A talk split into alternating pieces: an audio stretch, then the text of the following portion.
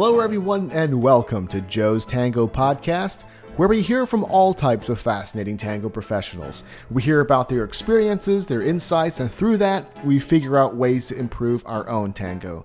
I'm your host, Joe Yang. Thanks for tuning in. If it's your first time finding us, thanks for being here. And please take a quick moment to click that subscribe button so you never miss an episode.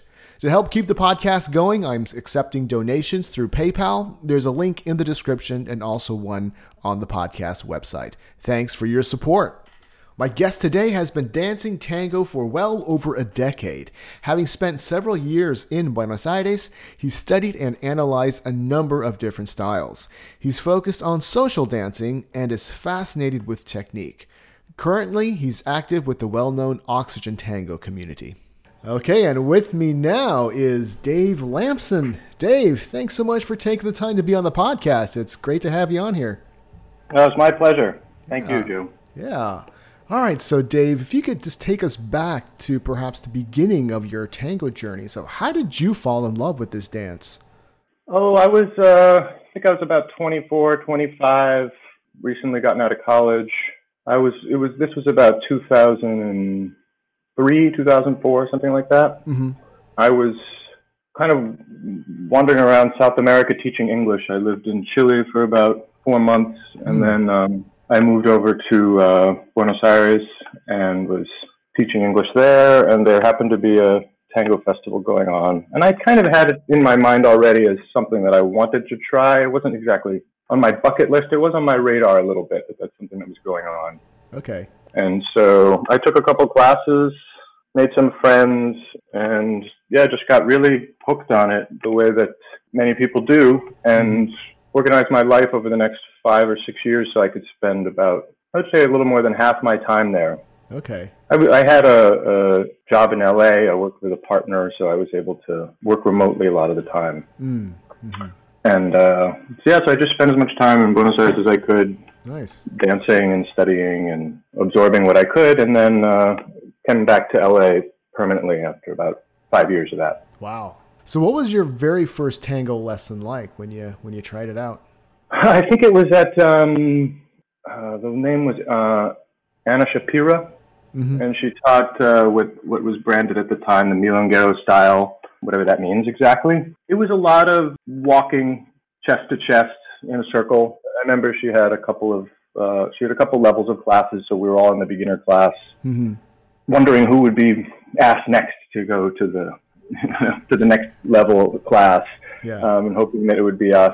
So yeah, very much an, uh, an emphasis on the apilado style, as, mm-hmm. as, they called it at the time. Yeah, that that was that was my first tango class. Pretty quickly, I started trying out different classes and, mm-hmm. And seeing what was what. Actually, I remember it was maybe the third or fourth class that I that I went to. There was uh, this old guy, very very passionate guy, and he was teaching us how to um, just how to step in a particular way. I just remember we would kind of start the step, and then as the step, we were just stepping by ourselves. As the step developed, he would go mm-hmm. and kind of this give this sound effect for the step. And I didn't really know anything. He seemed to actually the way he was behaving seemed a little nuts to me. And so I remember asking someone like, "Oh, you know, who is this guy? Is this a well-known guy?" And they're like, "Yeah, yeah, he's he's very well known. He's very well known." And then I think it was actually years later I realized it was actually um, Gavito, Carlos Gavito. so, uh, but I had no idea at the time, you know, who anybody was. So, but I do remember. I still think about that class actually, even though I wasn't uh, ready to appreciate it at the time. Mm. yeah. So, what was it about the dance that hooked you?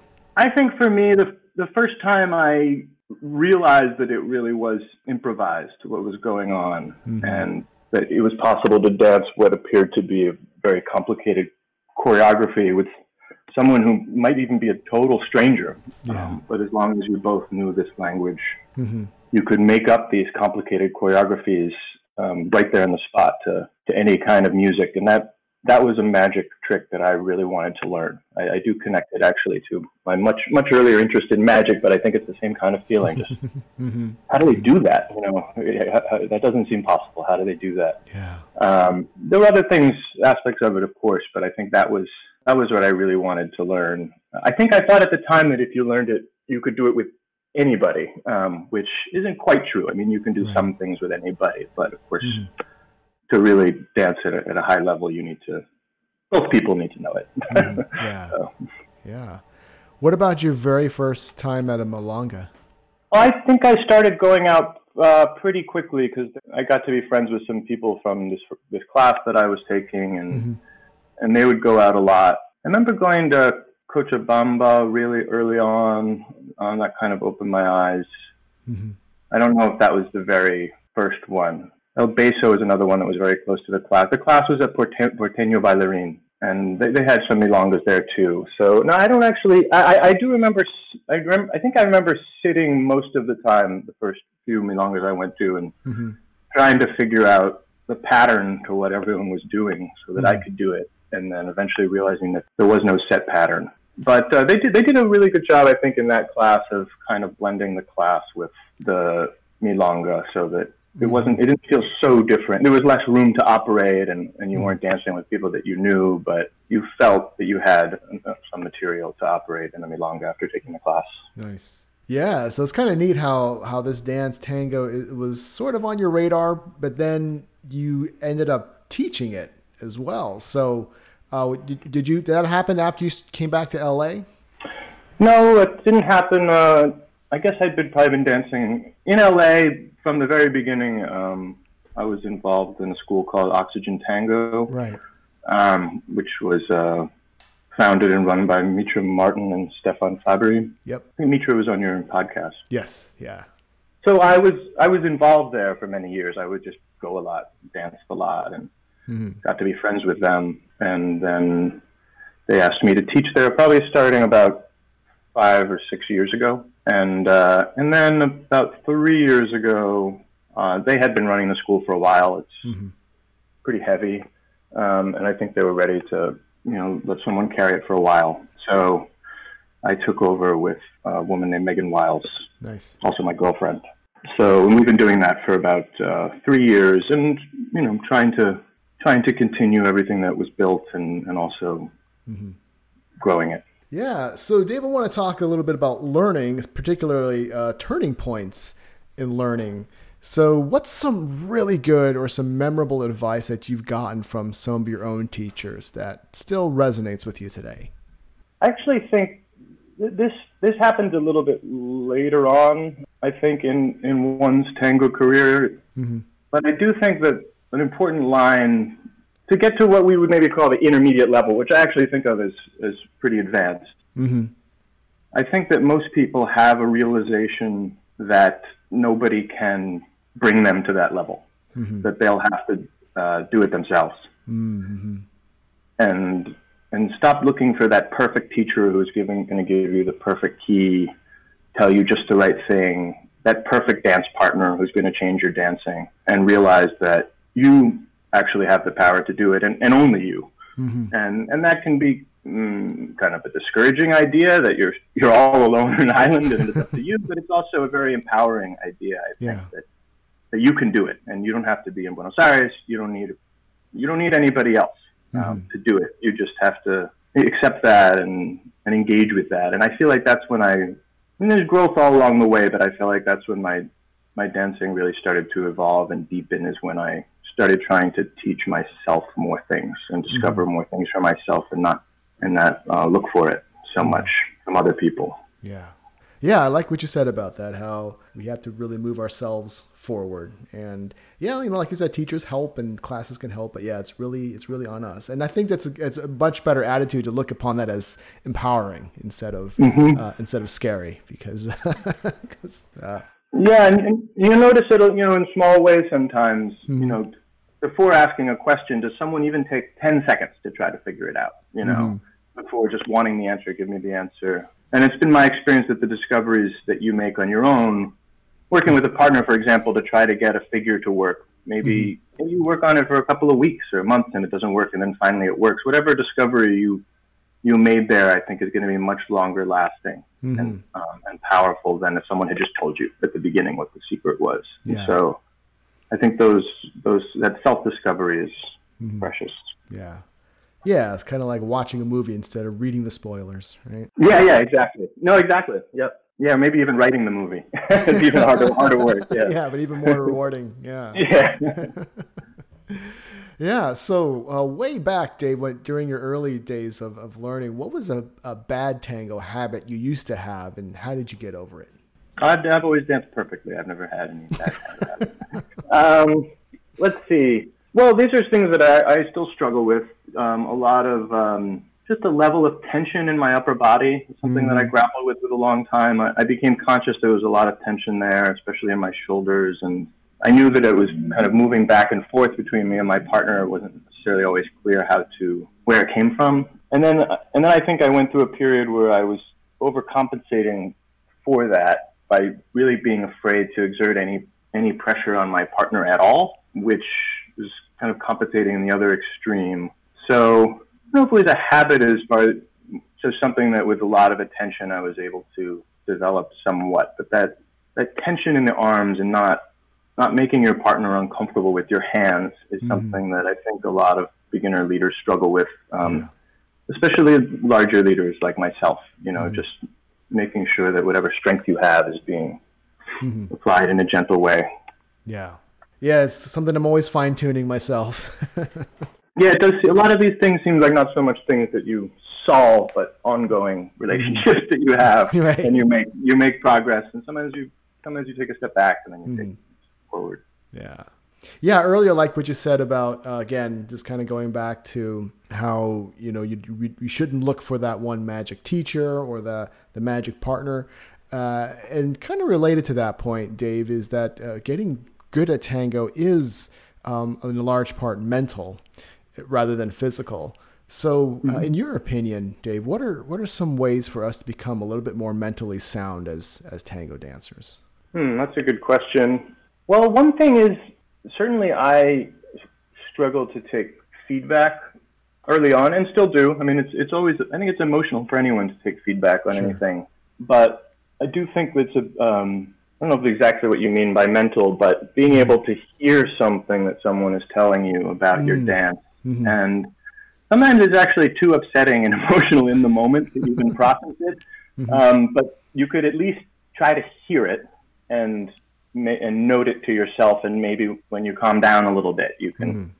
process it a little better. Yeah, I think I think that's a it's I think that's a big part of it. Is um, that can help draw you out of some delusions you might have about your own dancing. Is mm. being able to hear what other people are telling you. Yeah. about your dancing and not say, well, that's actually your fault, or that's how my other coach teacher told me, or or someone tells you to dance more relaxed and mm-hmm. say, act as if they were suggesting the total extreme and say, well, what am I going to do? Be all loose and floppy like a piece of spaghetti, you know? Yeah, right. Um, and, and actually being able to listen to what people are trying to tell you, which doesn't mean that mm-hmm. all the advice that you get is going to be good and that you should take it, but at least giving it all a chance.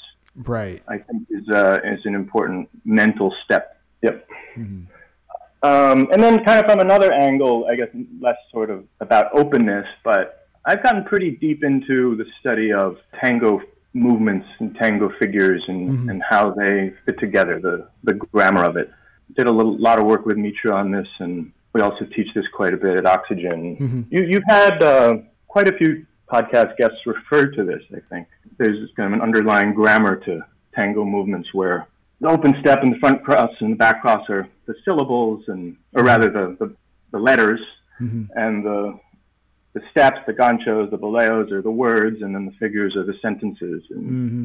and I think when we start out, it's, it's necessary you learn it. You learn this language the way you start out in a foreign country, just with a phrase book, mm-hmm. where you can say, "What time is the next train?" and "Can you tell me where the bathroom is?" and mm-hmm. "It's nice to meet you." But you don't even you can say those sentences, but you don't even necessarily know which word is train and which word is bathroom, and mm-hmm. and you have no flexibility. You can't say what time was the last train. Or, it, you, uh, you can say it's nice to meet you, but you can't say it was nice to meet you. You, you don't have any control over the language. You just have these sentences that you can break out. Mm-hmm. And I think in, in tango, it, it, actually takes a long time even to get to that point where you have a few figures um, that you can string together and get yourself through a tanda. But there is a, a deeper understanding of the grammar that is available and is there. And many people have studied it in different ways. Uh, sometimes I think everyone needs to develop their own system to describe it. We developed one that really tries to yeah, transpose tango language into mm-hmm. spoken language in a way that's helpful and allows you to comprehensively understand the possible movements and find new movements, which I find very exciting. But most importantly, dance a little bit more word to word than sentence to sentence. Mm-hmm. Be a little bit more alert for something to happen at any moment. And that is certainly the execution of those movements is a physical exercise and figuring, you know, you find a new move, figuring out how to actually lead it mm-hmm. um, is a physical process. But there is a lot of um, mental process there too. Mm-hmm. Uh, and I think that that opened up my eyes a lot about what was possible and what was really going on when I was dancing with somebody. Yeah, nice. Yes, yeah, I like how that how uh, these individual steps they're like they're like the words and in letters and things like that. Yeah, that's when once we start making that connection, it's yeah, like that what you said about the improvisational aspect of it really starts to come together. Yeah. yeah. Interesting though, because you've had a couple of guests refer to this, and it's just mm-hmm. it's fun. Everyone has their own way that they've done it. Basically. Yeah, exactly. sometimes I feel like what we're really doing for the first couple of years is just to keep people entertained and distracted and, uh, while their while their bodies move a little bit mm-hmm. and and and they start to become aware of different parts of their body. They start to be able to be present in the dance, and most importantly, maybe find their balance. Yeah. Sometimes I think there's so much is once you actually find your balance, which can take you know years sometimes, yeah. but then other things fall into place that we're never going to really be that comfortable with that without your balance, no matter mm. how much you studied them. And so sometimes I think that underneath all the beginner classes, I'm just trying to get people to move around and and and, and, and distract their minds mm-hmm. for long enough to get their bodies moving, um, mm-hmm. which is where the real learning is taking place. Yeah. So, what are some good ways, in your opinion, Dave, for advanced students to help beginner students? Well, number one is just to to spend time with them, to dance with them, mm-hmm. um, and even if you don't feel like just dancing four songs, you could ask someone to practice, asking someone what they're working on, and maybe just recognizing and acknowledging your own status and, and influence with beginners if you are really a, an advanced dancer. I certainly remember earlier on sitting around at the studio, mostly just watching, and there were, you know, d- dancing with the other beginners when I could, but there were some, some really good followers there that mm-hmm. very, very rarely would dance with me. But when they did, mm-hmm. anything that they said to me, I, I remember even now you know, yeah. 14 years later. So, so maybe just appreciating how powerful that that feedback and information can be, even if mm. something small. I still remember just a, a, great dancer at the studio that I, the Dinzel studio, where I, I spent a lot of time early on. Mm-hmm. I don't even know if she was a, a world class dancer, but she certainly seemed that way to me at the time. And mm-hmm. uh, she just took a you know a minute or two to a back lead back ochos for me a little mm-hmm. bit and mm-hmm. and show me what it felt like. And, and the way that registers to me is, you know, this is my, my goal, you know, to, to be able to dance with people like this. And so mm-hmm. this is going to be more impactful. The information that she gives me is going to be more impactful even than anything that my teacher might tell me. And so, yeah, just appreciating that and using it sparingly, but it may be using it.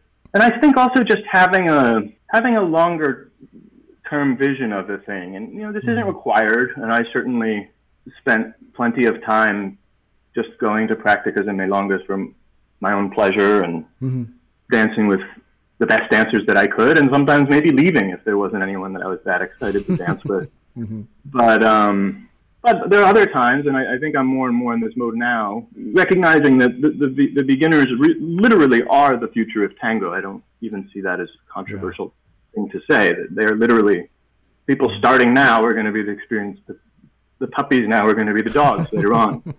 yeah. Way around that, and so I am surprised sometimes at how short-sighted people that don't want beginners around. It, it, it boggles yeah. my mind. Yeah, people absolutely. that organize events where beginners aren't invited are invited, mm-hmm. and it's like, yeah, you're just you're just killing all the puppies. And what are we going to do in five years? Right. you know, when yeah. when we've killed all the puppies. So I actually think that this applies especially to to younger uh, men. Mm-hmm which in general, I think men have plenty of power in tango. That's that's mm-hmm. a different topic. You know, they're, yeah. they're doing fine in general, but the the beginner leaders, not necessarily men. I I, I, I guess mm-hmm. I'm, I'm just talking about beginner leaders. We really do. They they have no currency in the economy of tango. It's it's not right. unusual maybe mm-hmm. even common for a a beginning follower to be the belle of the ball. You know, a lot mm-hmm. of leaders take take a lot of pride in in leading, being able to comfortably give a good experience to a beginner follower for mm-hmm. a variety of reasons and motivations, and so. Not every time, but often beginning followers will actually dance a lot and be welcomed um, mm-hmm. by the community. That very, very rarely happens um, mm-hmm. with beginning leaders. And I do think that's a little bit short sighted for understandable reasons. Mm-hmm. Followers don't take the same pride in being able to dance with beginner leaders than, mm-hmm. than vice versa. And yeah, there are valid reasons for that. Maybe you have a, a, lot less control over the experience or over your own comfort level than you do if you're leading. But I do think, again, it can go a long way. Um, it, it's, a, it's a long slog for, for a young leader. Yes usually it's a it's a few years before you really start to feel comfortable. And I think we could all maybe mm-hmm. just throw them a bone once in a while.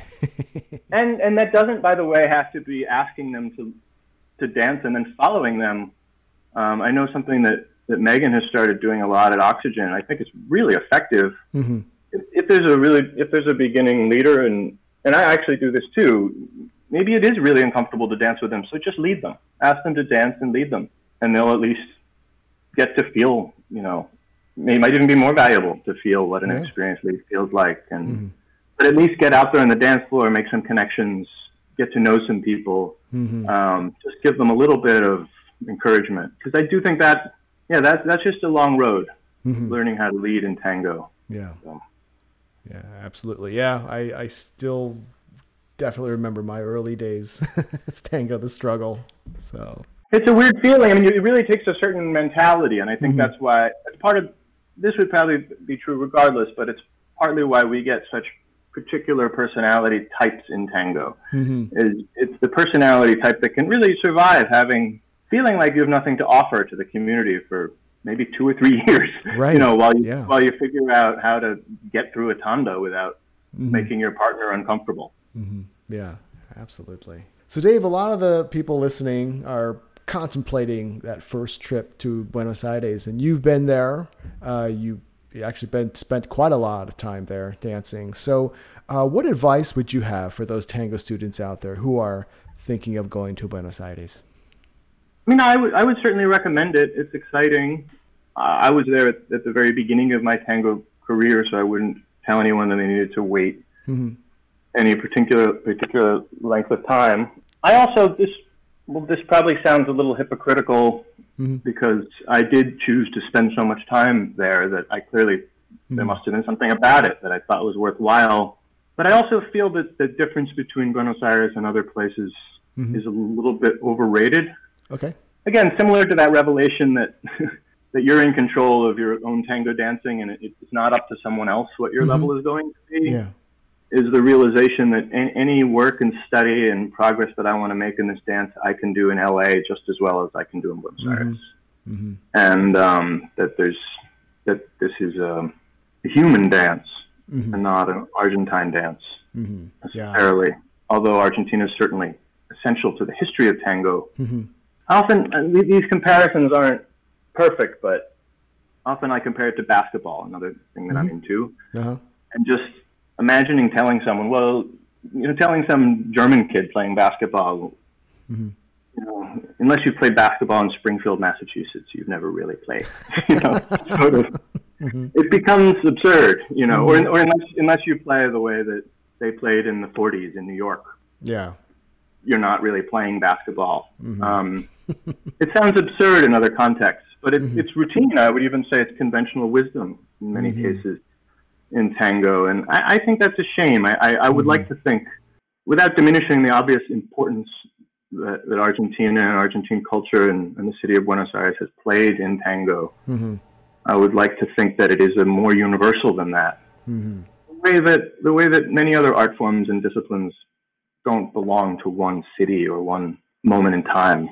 Mm-hmm. We often attribute tango to one place and often one one decade now, you know, 80 years ago. Mm-hmm. Um, and I think that that hurts tango on the whole mm-hmm. because we're sitting here in LA and we're telling our students that it makes them feel like tango is somewhere else. Uh-huh. It's, it's not here. Mm-hmm. And yeah, if you really want to know the real thing, you you have to go to Argentina, or you have to study with a visiting teacher, and and and that what you're doing here doesn't count in a way. Mm-hmm. And I think that that's detrimental to the growth of tango. I think mm-hmm. it, would be nicer if more people could feel ownership of it. Yeah. So that's not exactly an answer to your question, but no, no, that's that's yeah. I, no, yeah. that's, that's I like I like the I like where you went with that. And as for as for Buenos Aires, I haven't been there in maybe three years. I mean, of course, I, I love going there. I love dancing there. I do think it's maybe not totally understood how central visitors are to that scene. I think, in fact, even the notion of an authentic tango scene in Buenos Aires is pretty problematic. Mm-hmm. I could, when I was there, maybe this has changed, but I could count on one hand the number of people under 35 that were mm-hmm. locals that, that danced tango socially and that weren't professionals in some in some capacity. There, there was no, there was there was for the older generations a little bit more, but for the younger mm-hmm. generations there was no social tango going on mm. without tourists.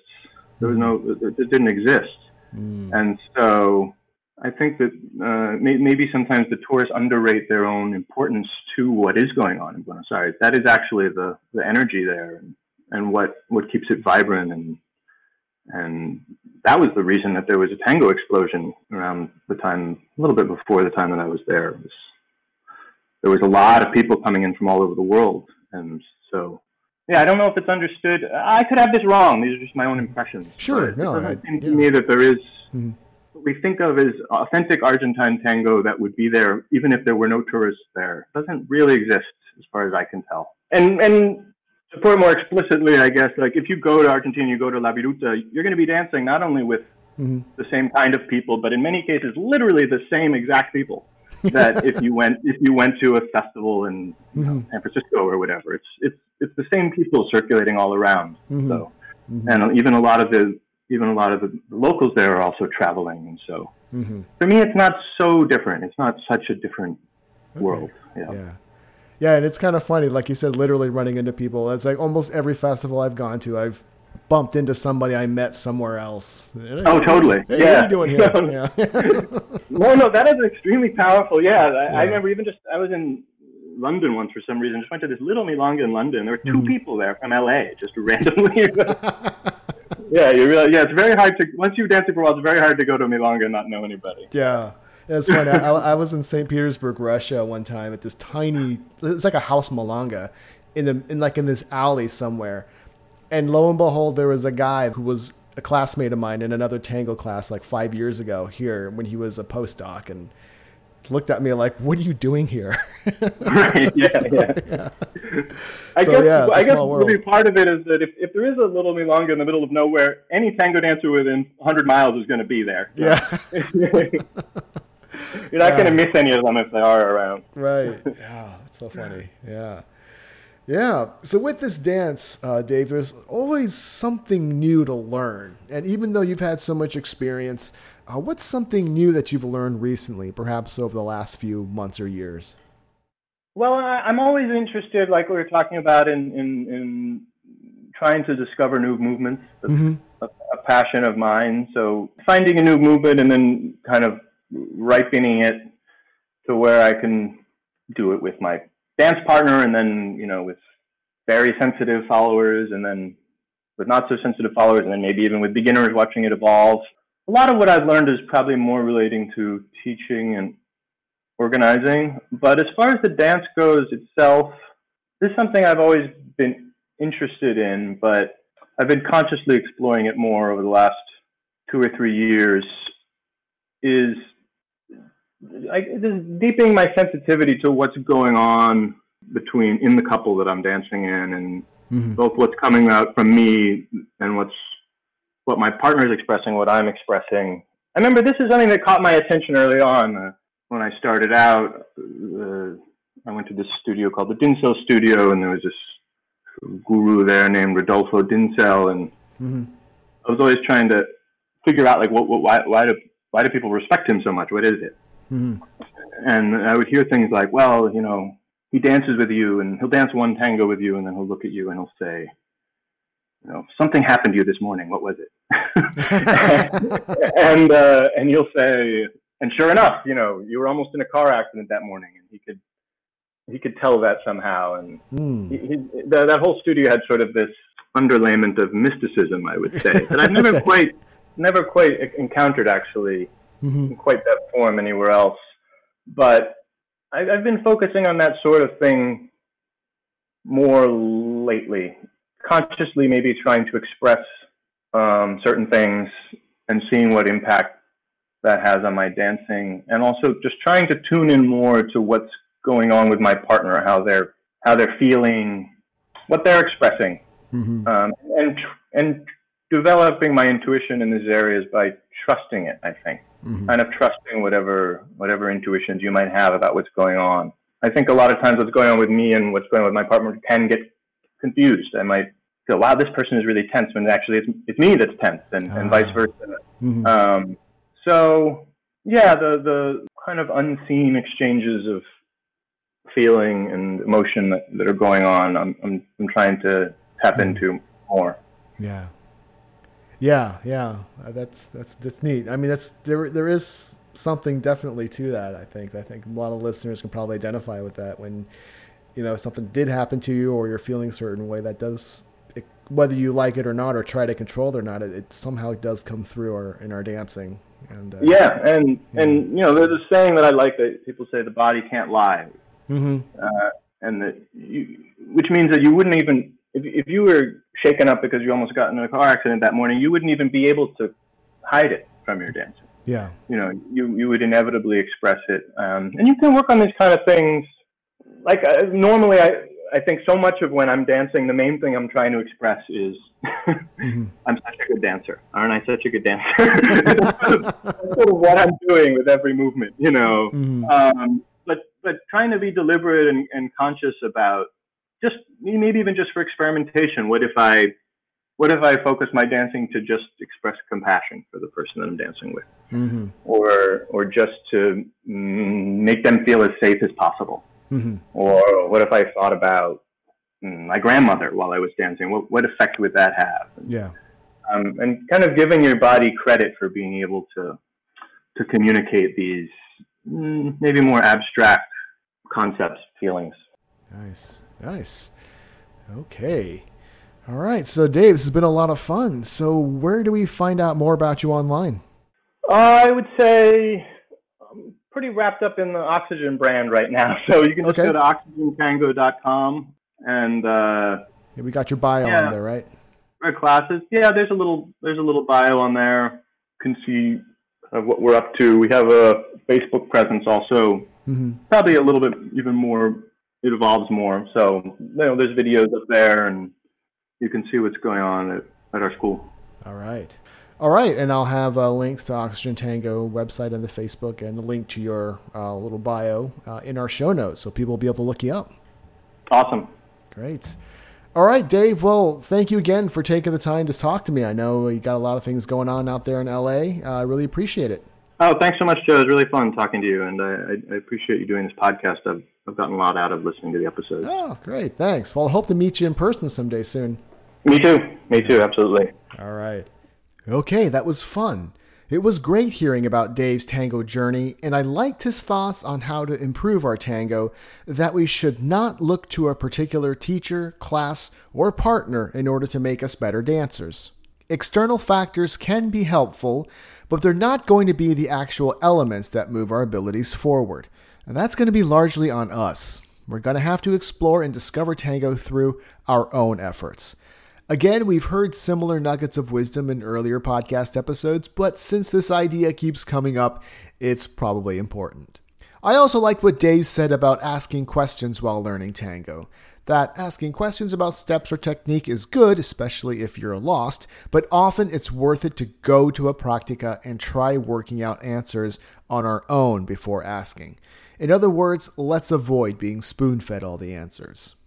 And I also like Dave's thoughts on Buenos Aires that yes, it's a fun city and it's a great place to tango, and he recommends that we visit, but going there won't magically transform us into tango experts.